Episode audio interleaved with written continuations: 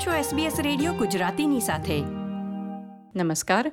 સોમવાર પંદરમી ઓગસ્ટ બે હજાર બાવીસના મુખ્ય સમાચાર આપ સાંભળી રહ્યા છો નીતલ દેસાઈ પાસેથી SBS ગુજરાતી પર.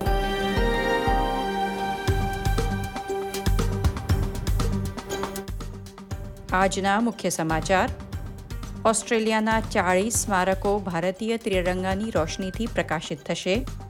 ભૂતપૂર્વ વડાપ્રધાન સ્કોટ મોરિસને આરોગ્ય અને નાણાં ખાતાઓમાં પોતાને જ પ્રધાન નિયુક્ત કર્યા હતા. કેનબેરા એરપોર્ટ પર ગોળીબાર કરનાર વ્યક્તિ પર ત્રણ આરોપો દાખલ કરાયા.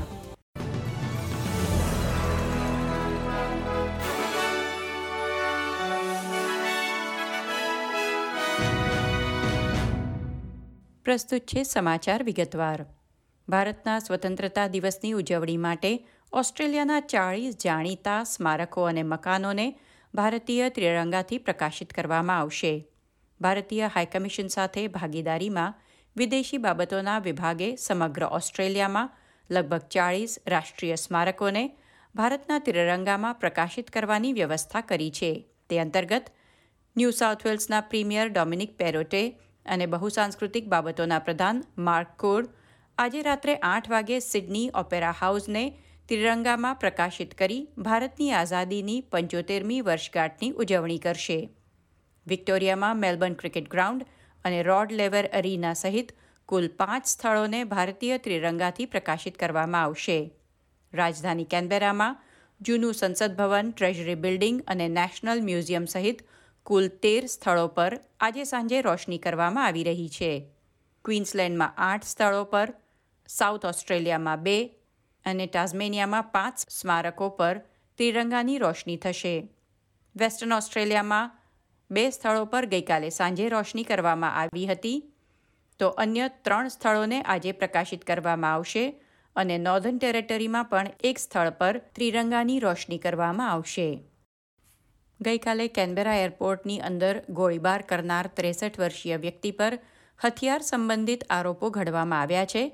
સાથે જ આરોપીના માનસિક સ્વાસ્થ્યનું મૂલ્યાંકન કરવામાં આવશે. અલી રશીદ અમાઉન પર એરપોર્ટ પર હથિયાર લઈને આવવાનો, ગોળીબાર કરવાનો તેમજ ઈરાદાપૂર્વક ગોળીબાર કરી લોકોને ડરાવવાનો એમ ત્રણ આરોપો મૂકવામાં આવ્યા છે.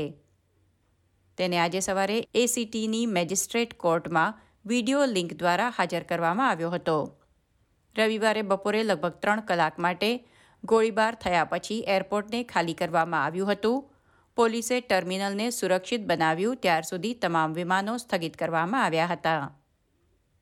ઓસ્ટ્રેલિયન સ્ટ્રેટેજિક પોલિસી ઇન્સ્ટિટ્યૂટના બોર્ડર સિક્યોરિટી પ્રોગ્રામના વડા જ્હોન કોઈને જણાવ્યું હતું કે ઓસ્ટ્રેલિયન ધોરણો અનુસાર ગોળીબાર અત્યંત દુર્લભ છે અને આવી ઘટનાઓના જવાબ માટે એરપોર્ટ્સ વધુ કાંઈ કરી શકે તેમ નથી. કેનબેરા એરપોર્ટ પર ફરી એકવાર સામાન્ય કામગીરી પુનઃ શરૂ થઈ ચૂકી છે. વડાપ્રધાન એન્થની એલ્બનીઝીએ જણાવ્યું હતું કે તેમની સરકાર ભૂતપૂર્વ વડાપ્રધાન સ્કોટ મોરિસન પર સ્વનિયુક્તિના દાવાઓની તપાસ કરશે. ભૂતપૂર્વ વડાપ્રધાન સ્કોટ મોરિસને કોવિડ નાઇન્ટીન રોગચાળાની શરૂઆતમાં પોતાને સંયુક્ત આરોગ્ય, નાણાં અને સંસાધન પ્રધાન તરીકે નિયુક્ત કર્યા હતા.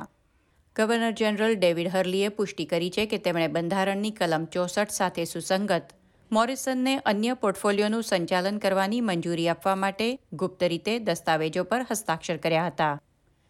જેણે સ્કોટ મોરિસનને કોઈપણ ઔપચારિક જાહેરાત વિના અમુક વિભાગોનો હવાલો સંભાળવા સક્ષમ બનાવ્યા.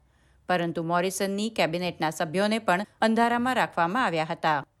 નાણાપ્રધાન મથિયસ કોર્મેનને કહેવામાં આવ્યું ન હતું કે સ્કોટ મોરિસને પોતાને સંયુક્ત નાણાપ્રધાન તરીકે નિયુક્ત કર્યા છે. ભૂતપૂર્વ સંસાધન પ્રધાન કીથ પિટે એબીસીને જણાવ્યું કે ભૂતપૂર્વ વડાપ્રધાને વિવાદાસ્પદ પેટ્રોલિયમ સંશોધન લાયસન્સને અવરોધિત કરવા માટે સંસાધનોના પોર્ટફોલિયોમાં પણ તેમની સ્વનિયુક્તિનો ઉપયોગ કર્યો હતો. તત્કાલીન નેશનલ પક્ષના નેતા બાર્નબી જોઈસને પણ સ્કોટ મોરિસનની સ્વનિમણૂક વિશે જાણ કરવામાં આવી ન હતી. ગવર્નર જનરલ ડેવિડ હર્લીએ કહ્યું કે અન્ય વિભાગોમાં મંત્રીઓની નિમણૂક કરવી એ અસામાન્ય નથી અને વધારાના પોર્ટફોલિયોનું સંચાલન કરવા માટે નિમણૂકોને જાહેર કરવી કે નહીં તે નિર્ણય સરકાર માટેનો વિષય છે. બંધારણીય કાયદાના નિષ્ણાત પ્રોફેસર એન ટુમેએ જણાવ્યું હતું કે જો કોઈ મંત્રી અસમર્થ હોય, તો અન્ય મંત્રીઓ માટે પોર્ટફોલિયો સંભાળવાની જોગવાઈ પહેલેથી જ હતી, તેથી સ્કોટ મોરિસને પોતાની નિમણૂક કરવી બિનજરૂરી લાગે છે. આ હતા સોમવાર પંદરમી ઓગસ્ટની બપોરના ચાર વાગ્યા સુધીના મુખ્ય સમાચાર. આ પ્રકારની વધુ માહિતી મેળવવા માંગો છો? અમને સાંભળી શકશો Apple podcast Google podcast Spotify કે જ્યાં પણ તમે તમારા પોડકાસ્ટ મેળવતા હોવ.